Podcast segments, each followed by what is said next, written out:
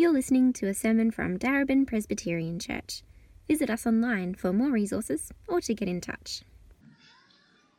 Uh, good afternoon. My name is Stuart. I'm going to, about to do the Bible reading from the book of John, chapter 15, verses 1 to 17. So, John 15, 1 to 17. I am the true vine, and my Father is the gardener.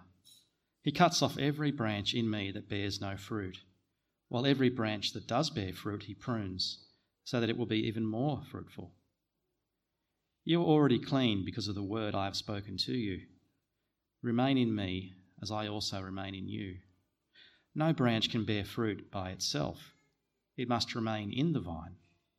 Neither can you bear fruit unless you remain in me.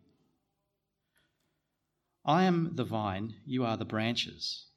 If you remain in me and I in you, you will bear much fruit. Apart from me, you can do nothing. If you do not remain in me, you are like a branch that is thrown away and withers. Such branches are picked up, thrown into the fire, and burned. If you remain in me and my words remain in you, ask whatever you wish, and it will be done for you. This is to my Father's glory that you bear much fruit, showing yourselves to be my disciples. As the Father has loved me, so I have loved you. And now remain in my love. If you keep my commands, you will remain in my love, just as I have kept my Father's commands and remain in his love. I have told you this so that my joy may be in you and that your joy may be complete. My command is this love each other as I have loved you. Greater love has no one than this to lay down one's life for one's friends. You are my friends if you do what I command. I no longer call you servants, because a servant does not know his master's business. Instead, I have called you friends. For everything I have learnt from my Father, I have made known to you. You did not choose me, but I chose you and appointed you so that you might go and bear fruit, fruit that will last. And so, whatever you ask in my name, the Father will give you. This is my command love each other.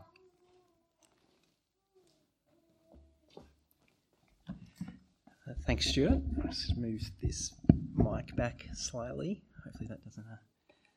Good afternoon, everyone. Uh, if you don't know me, my name's Aaron, and one of the pastors here at DPC. And uh, special welcome uh, to anyone who's visiting today, especially to celebrate 10 years of DPC. Uh, it's a mark of God's kindness that we're even still here, let alone having grown. So uh, praise God. Uh, please, uh, it'd be great if you have John chapter 15 open. If you don't already have it open, uh, we have the online welcome card that Alex mentioned earlier. On there, there's an outline of my sermon. So if you're the sort of listener who likes to follow along with a kind of written logical plan in front of you, then you might find that useful. Uh, but what we all need is, is to bring this time to the Lord in prayer. So let's pray. Our gracious Heavenly Father, we pray uh, that this afternoon uh, that you would take up your word by the power of your Spirit, uh, making it alive in our hearts and minds, uh, such uh, that we see afresh the glory of who Jesus, your Son, is. Open our eyes, Father, to see Jesus as the true vine, apart from whom uh, no life and satisfaction can be found. And help us, Father, to see how Jesus, the true vine, what he might want for DPC uh, in the next 10 years. Uh, in his name we pray. Amen. As I sort of flagged it there in my prayer, I wonder what you think Jesus wants for DPC in the next 10 years. Uh, if you've been around DPC for a while, uh, you'll know that I'm pretty good at looking forward and not as good at looking back and giving thanks. Uh, so I reckon we've spent enough time looking back and giving thanks uh, to the Lord for all that He's done in and through DPC. It's time to look forward. What about the next 10 years? We've given thanks for the past 10 years. What about the next 10 years? What does Jesus want for DPC in the next 10 years? And I think the answer from today's passage from John's Gospel is that Jesus wants DPC to keep bearing lots of lasting fruit.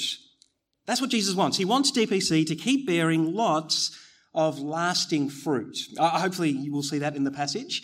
Uh, you might remember if you're a regular here at DPC, we're working through this section of John's Gospel, John chapters 13 to 17. Uh, it's sometimes called the Upper Room Discourse. Uh, which sounds very sophisticated and like the sort of thing that you learn when you go to Bible college. Uh, but it really just means that Jesus is in the upstairs room of a house in Jerusalem. He's preparing his 11 apostles, his closest friends, for his imminent departure in his suffering and death. And what's clear from this passage is that when Jesus leaves his disciples, he wants them to be fruitful, to bear fruit. So just, just scan a few selected verses through the passage. Take a look in verse 2. Uh, you'll see there in verse 2 uh, that's the aim of God the Father that we would be fruitful. A God the Father, who in the image of the vine or the vineyard in this passage uh, is the gardener. Uh, and Jesus says that God, his Father, in verse 2, cuts off every branch in him uh, that bears no fruit, while every branch that does bear fruit, he prunes so that it will be even more fruitful. So, God the Father's aim isn't just that we as his people would bear some fruit, but that we as his people would be even more fruitful that we bear lots of fruit. Now, at this stage, we don't know exactly what that fruit is, but it's clear that fruitfulness is a priority for God the Father.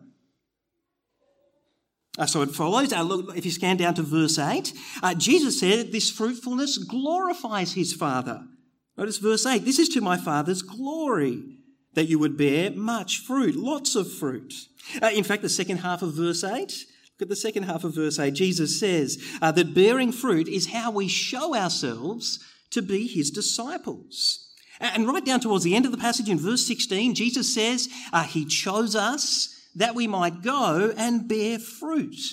Notice it's fruit that will last, fruit that remains, eternal fruit. So, in the past 10 years, DPC's seen some encouraging growth. We really do look back and praise God for that, and it's really appropriate for us to do that today. But what about the next 10 years? Jesus wants DPC to keep bearing lots of lasting fruit. How's that going to happen? That's an important question. How is DPC going to keep bearing fruit that brings honour and praise to God? Well, what's clear from this passage is it's not going to be primarily about us. Now, take a look in verse 4. Jesus says, uh, No branch can bear fruit by itself. Uh, oops, sorry. It must remain in the vine. Uh, neither can you bear fruit uh, unless you remain in me. Likewise, verse 5, Jesus says, I am the vine, you are the branches. Uh, if you remain in me uh, and I in you, you will bear much fruit. But apart from me, you can do nothing. So if DPC is going to bear, keep bearing fruit that brings honour and praise to our Heavenly Father, it's not going to be primarily about us, about what we do, about what I do.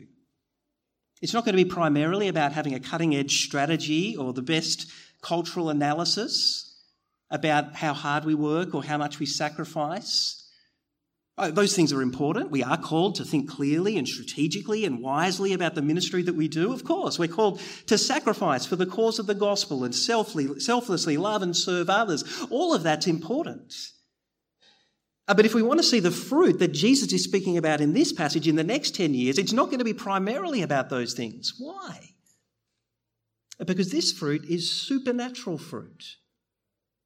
It's fruit that cannot be generated by our own human efforts. It's fruit that can only be produced by being deeply connected with Jesus, the true vine. Uh, so it's not uh, primarily about us, it's all about Jesus. Which is why when Stu read through this passage, you might have noticed the word that occurs most in this passage, perhaps aside from the word fruit, is the word remain.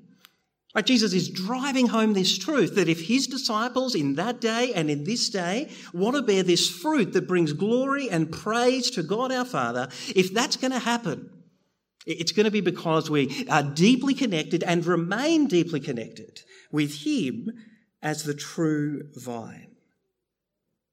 So here's my kind of full big idea for today. What does Jesus want for DPC in the next 10 years? He wants DPC to remain in him together so that we can keep bearing lots of lasting fruit. That's what Jesus wants for us. So, what does this uh, look like for us to remain in Jesus together? If that's so important, if we can't bear any fruit unless we're connected with Jesus uh, and remaining in Him together, uh, then it seems important to understand what it means to be connected with Jesus and remain in Him. So, let me suggest four things from the passage. Uh, first, uh, we've got to humbly accept that Jesus is the true vine and we are just branches. Humbly accept that Jesus is the true vine and we are just branches. So take a look in verse 1. Uh, Jesus, I, am preaching a little bit differently today. You might have noticed jumping around the passage a little. I hope you can follow where I'm going. Uh, so, verse 1, Jesus says, I am the true vine. I am the true vine. I emphasize that because this is the last of the seven, what are called the I am sayings in John's Gospel. You can look them up later on, but there's I am the bread of life in John chapter 6. I am the light of the world in John chapter 8. I am the gate in John chapter 10, followed by I am the good shepherd in John chapter 10. I am the resurrection and the life in John chapter 11. I am the way, the truth, and the life, which we heard about from Pete uh, a couple of weeks ago. And now I am the true vine. Now, of course, in the Old Testament, if you were one of Jesus' apostles who are all Jewish, are they listening to Jesus say in the, this upper room in Jerusalem, Hey, I am the true vine? They're hearing that. They would have automatically thought of God's people Israel in the Old Testament. Because in the Old Testament, God's people Israel were often depicted as a vine or a vineyard. Uh, the only problem was that Israel uh, never really consistently produced the good fruit that God wanted them to. And they often produced a whole lot of bad fruit that was worthy of God's judgment. Uh, so you can read a classic example of that later on, if you like, in Isaiah chapter 5, where Israel, the vineyard, is condemned by God. Uh, so at the end of the Old Testament, you, you, you would probably come to the conclusion uh, that Israel, in a sense, was a false vine, in that they weren't able to consistently produce the good fruit that God desired. So when Jesus' apostles hear him say, I am the true vine, it's not just a nice kind of agricultural metaphor that Jesus knew his uh, apostles would resonate with because, you know, they'd seen the vineyard up the street or something. Right? It's actually Jesus saying, I am God Himself in human form. I am the great I am, the Lord of the Old Testament who has taken on flesh to become the true vine, uh, the source of life and satisfaction to everyone who connects with me. I am the vine, Jesus is saying, who not only consistently in every moment of every day produces good fruit myself, unlike any of us, I'm the one who enables anyone who's connected to me to bear good fruit also.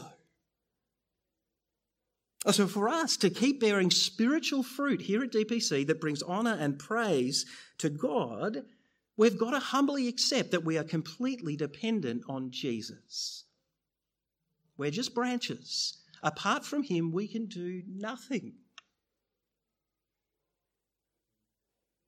A second, in verse 3, uh, we see uh, that we can, uh, if we remain in Jesus together, the first step about connecting with Jesus is ensuring that you're a live, pruned, and fruitful branch, uh, to use the imagery of the passage. So take a look in verse 3. Jesus says, uh, He says to His disciples, uh, You guys are already clean because uh, of the word that I have spoken to you.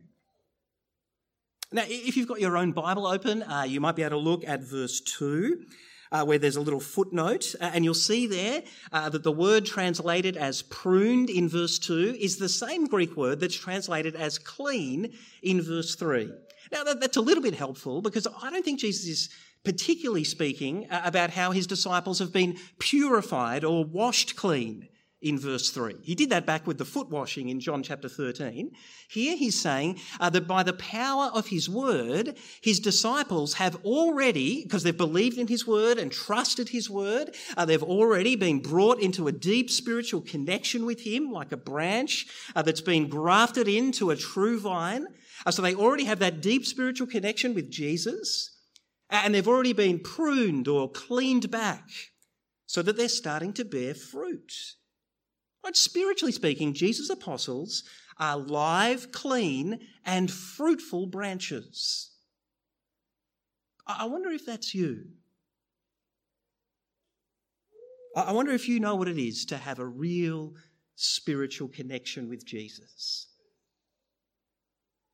To experience the life of Jesus pulsating through your life because you've been united with Him by faith. Are you alive, clean, and fruitful branch? Or, to use Jesus' language here, are you a dead branch? There are those branches, dead, unpruned, and unfruitful branches.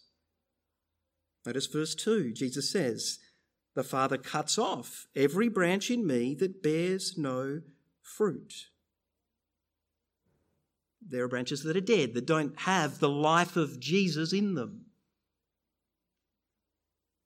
Verse 6, Jesus says, If you do not remain in me, uh, you are like a branch that is thrown away and withers.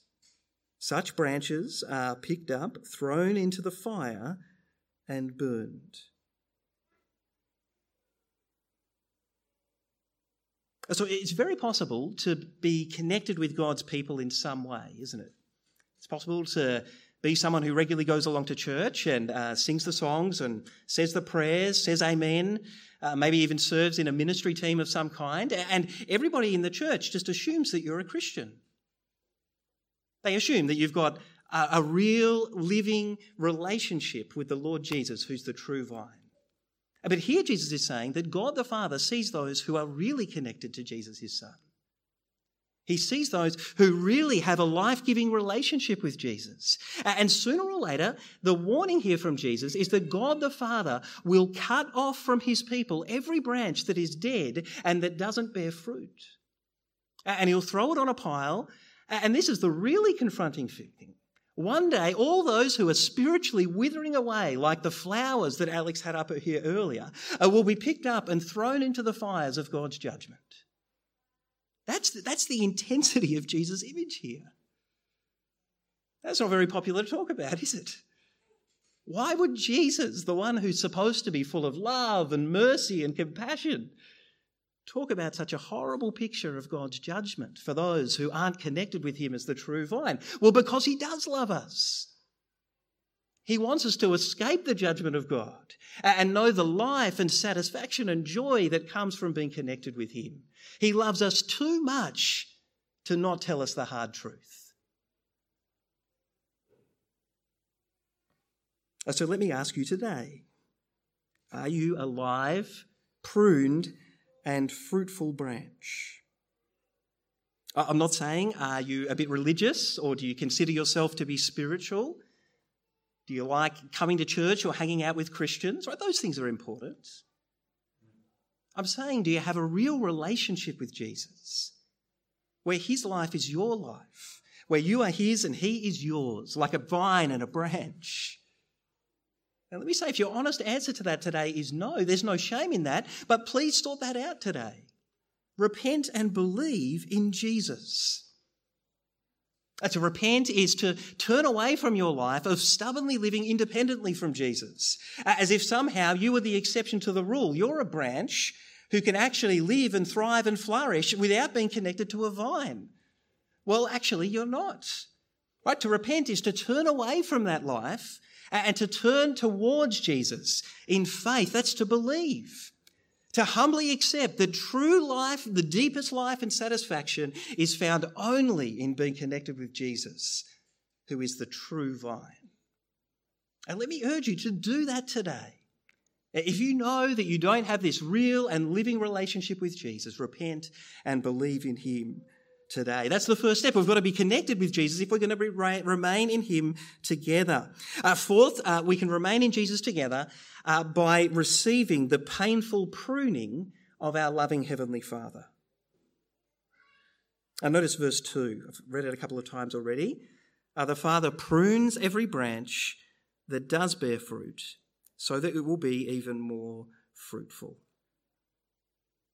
So even if spiritual, spiritually speaking, you've sorted out what I've just been speaking about, you're alive, uh, pruned, and fruitful branch. You're starting to bear fruit.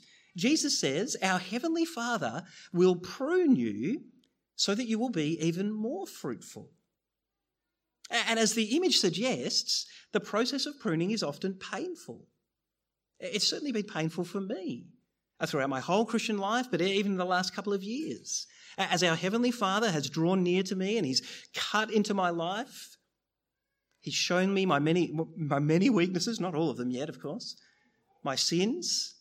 He's shown me my failings and my flaws. And all of that's really painful. When your Heavenly Father is pruning into you, it cuts deep, it hurts. Especially when you see how your failings have affected other people.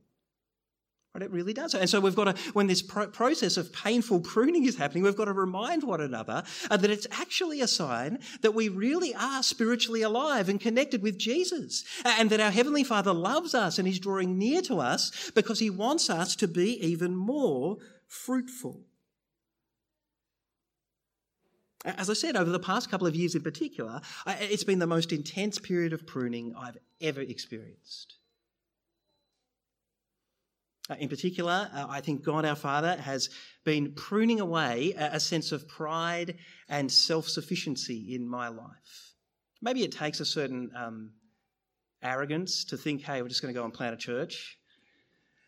Perhaps that's part of me, but the, my Heavenly Father's been showing that to me and revealing it. And, and as much as I might have stood up in the past and said, apart from Jesus, we can do nothing, I've probably acted and lived and done ministry at times as if, well, maybe actually I can do something apart from Jesus. You know, thanks Jesus for helping me out, but I've kind of got this covered. And it's been painful to have that revealed to me. And I think we as a church in the past few years uh, have had some painful processes of pruning as our Heavenly Father, through various processes and conversations, uh, has shown us some of our, like there's been lots to give thankful, thanks for in the last 10 years. But there have been challenges, and there have been areas of failing and weakness and even sin that we've had to own as a church and say sorry for and seek to grow and be even more fruitful. Uh, so we remain in the Lord Jesus together as we accept the painful pruning of our loving Heavenly Father. Uh, lots of people on our street uh, like to keep roses, uh, and their aim is that their roses would be even more fruitful. And so I see them. They're out there, they tenderly take their roses in their hands and they kind of prune them that they might live and thrive and, and flourish to their maximum. That's what our Heavenly Father's like with us as individuals and as a church. He draws near to us. He tenderly takes us in his hands and he prunes us, Jesus says. Because his heart for us is that we would bear even more fruit.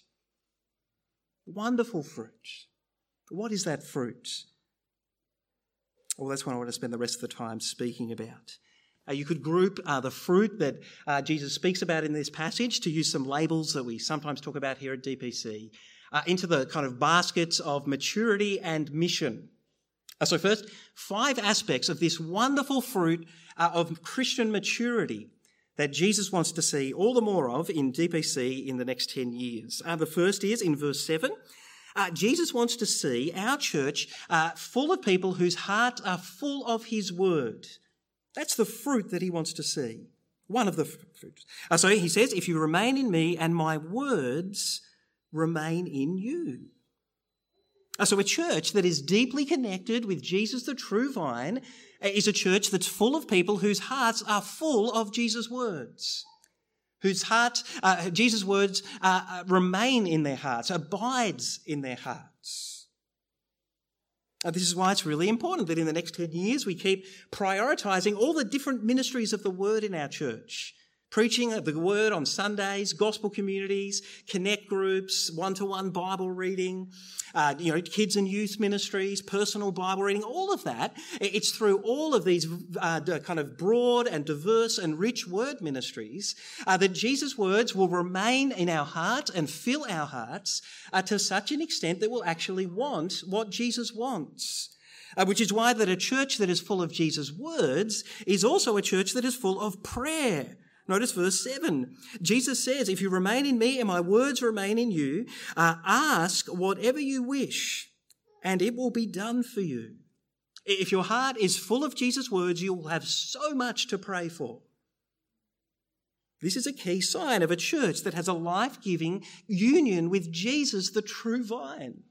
And it has to be this way because what does it mean to accept that you're a branch and Jesus is the true vine? It's to accept that you are completely dependent on Jesus.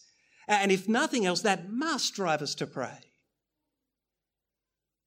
As John Calvin said, how can you come to a 10th anniversary celebration in a Presbyterian church without a quote from John Calvin? Uh, so here it is. Uh, John Calvin says, uh, In prayer, our hearts, are, um, our hearts become accustomed in every need to fleeing to Christ as to a sacred anchor for our souls. Prayer has a way of teaching us that we are just branches and Jesus is the true vine, that we're completely dependent on Him. May this increasingly be true of us as a church, as individuals, as a church as a whole, as we want to see various areas of our life and ministries flourish all the more. Uh, we ought to be fleeing to Christ, bringing all of our needs to Him, crying out to Him, saying, Jesus, apart from you, we truly can do nothing. I mean, we can do lots of stuff. We can be busy doing things. But apart from Jesus, it'll produce no spiritual fruit. A third, verse 10, Jesus wants to see the fruit of obedience. Notice verse 10. He says, uh, If you keep my commands, uh, you will remain in my love, uh, just as I have kept my Father's commands and remain in his love. Right? As God's Son, uh, Jesus expressed his love for God, his Father, uh, by obeying his commands. And Jesus says that in doing that, he remained in his Father's love, uh, which is maybe a bit confusing. It might make us seem like somehow if Jesus slipped up, he was going to be cut off from the love of his Father.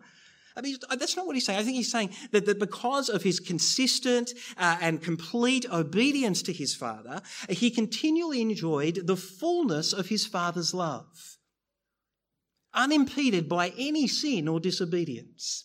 And he's saying, That's what I expect of you as my people. I expect you, uh, as an expression of your love for me, to obey my commands. And in so doing, you will remain in the fullness of my love.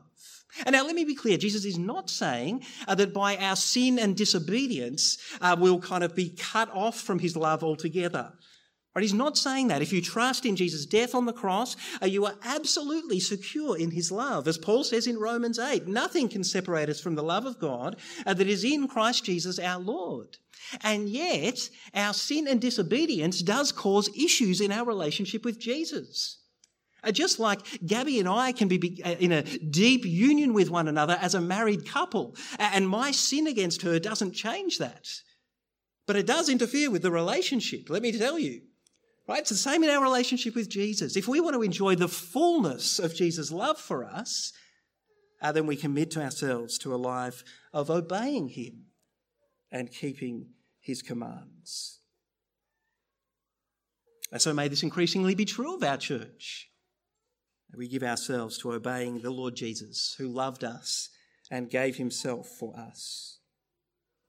And now, with all this talk of obedience, you might think, oh, especially if you're here at church for the first time, uh, you might think, gotcha. You know, I knew it. I came to church. I thought Christians were on about rules and commands and demands. Uh, and there it is. It's all about obedience. The Christian life's a drag. It's a drudgery. I'm off out of here, right?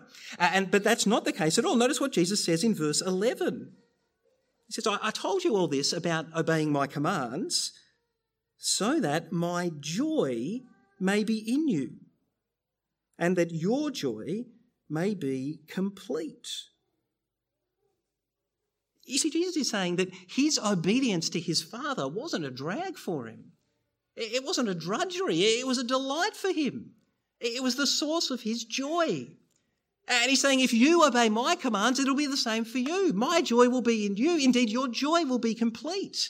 And not because joy is found in ticking boxes and obeying rules, uh, but because what does obeying Jesus' commands mean? It means you remain in his love. You enjoy the fullness of his love. Uh, you know that his smile is upon you and he delights in you as his dearly loved child. What could bring more joy to your soul? And in light of that, I reckon it's pretty horrible, frankly. I love being a Presbyterian minister, but I do think it's pretty horrendous that the Presbyterian Church is sometimes known as the frozen chosen. I know it's a bit of a, a joke, and our colleagues in other denominations might just throw it at us for a bit of fun. But what, what a horrible thing when Jesus says that he wants his disciples to have his joy, to be full of complete joy. Isn't it a bit of a shame that we're sometimes known as being cold and joyless and lifeless? Now, I don't think that's true of DPC. Hopefully, you've experienced some joy today if you're here for the first time. Uh, but I do, I would love to see us grow in this fruit of joy all the more. As we just kind of meditate on the fact that despite all of our sin and brokenness and failure, Jesus saw us in all our mess and he loved us. And as verse 13 says, in his great love for us, he laid down his life for us. That's what causes joy to bubble up in your heart. And you know, it might even mean that when you're singing a song, you raise a hand or clap a hand. And that would be okay. Like, let me say, I'm fine with that. Uh, Jesus expects to see this fruit of joy uh, in his people, in his church. Uh, and finally, uh, or not quite finally, uh, he says uh, he wants to see the fruit of love in the church. Notice verse 12. My command is this, uh, love each other as I has loved you. Uh, greater love has no one than this, uh, to lay down one's life for one's friends. Now, I reckon at times in the past 10 years, I said before about some pruning and some learning about my failures and weaknesses. And I think I've probably been rightly criticised in the last 10 years at times of talking too much about the need for selfless sacrificial service, you know, for the cause of the gospel, for the growth of Darebin Presbyterian Church. I've talked a lot about that, and I probably haven't nuanced it well enough at times by talking about the need to have sustainable sacrificial service, making it okay to say you can have a break from serving. And so I'm happy to cop that on the chin, and many of you have heard me kind of apologise for that already. And yet, this is where my passion for selfless sacrificial service comes from passages like this, where Jesus says, Hey, in my great love for you, I selflessly, sacrificially laid down my life for you. And that's how I expect you to love one another. May we as a church continue to bear this fruit of selflessly and sacrificially loving one another. Yes, in ways that are sustainable, that mean we can do it not just for 10 months, but 10 years. Uh, but may we bear this fruit all the more. Uh, so that's a fruit of, of, Christian maturity. There might be other things in the passage, but I think it's a wonderful picture, isn't it? Of a community that's uh, full of Jesus' words, full of prayer, uh, committed to obedience, growing in the joy of Jesus, uh, loving one another with a costly sacrificial love. That's the kind of community that I'd love to be a part of. Uh, but there's also the fruit of mission in verse 16. Notice verse 16, Jesus uh, says, You did not choose me, but I chose you uh, and appointed you so that you might go and bear fruit, fruit that will last. Uh, so in verses 13 to 15, I'm skipping over a little bit, but Jesus said to his disciples, uh, Through my death on the cross, you have the incredible privilege not just of being my servants, but of being my friends having a relationship with Jesus uh, in which he shares absolutely everything with you. He holds nothing back. And if you trust in Jesus, that's the kind of relationship uh, that he has with you, that he wants with you. Uh, you are Jesus' friend. Uh, but notice verse 16, the start of verse 16. Jesus t- says to his disciples, Let me be clear, you don't have this privilege of being my friends because you're somehow better than the rest of the people because you've earned it or you deserve it. No, you have this privilege because I, in my grace, have chosen you. You did not choose me, Jesus says, I chose you. And why did Jesus choose us? Not just so that we can enjoy all the blessings of being friends with Him, but so that we could be appointed to a particular task. What does the task involve? It involves going and seeing fruit. It's a call to mission. Jesus is saying, I saved you to be my friends, to enjoy this wonderful privilege of being my friends, uh, but also so that you could go into the world, share the good news about me, uh, so that we could see the fruit of many, many people coming to know Jesus for the very first time. Going and bearing fruit that will last. That's important to mention. DPC has grown a fair bit from that group of 27 people. Uh, and we have seen some people become Christians in the last 10 years. And that's been by far and away the most amazing thing. But we do have to concede that the vast majority of our growth has come about from people who are already Christians moving into this part of Melbourne. I'm not trying to hide that. It's been wonderful. We pray, we pray that all those people have been encouraged by joining us.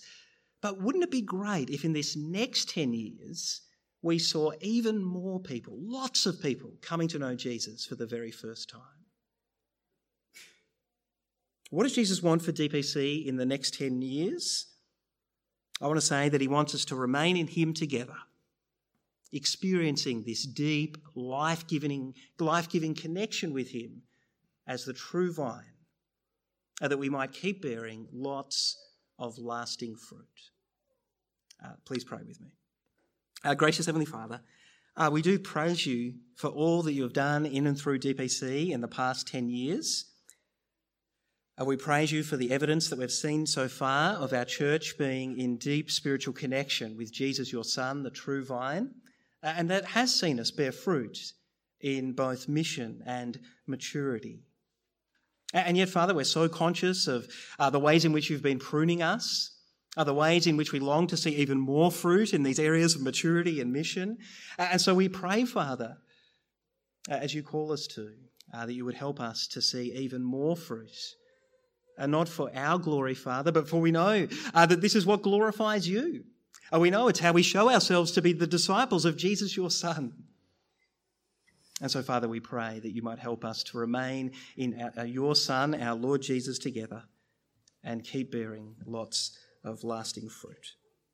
Amen.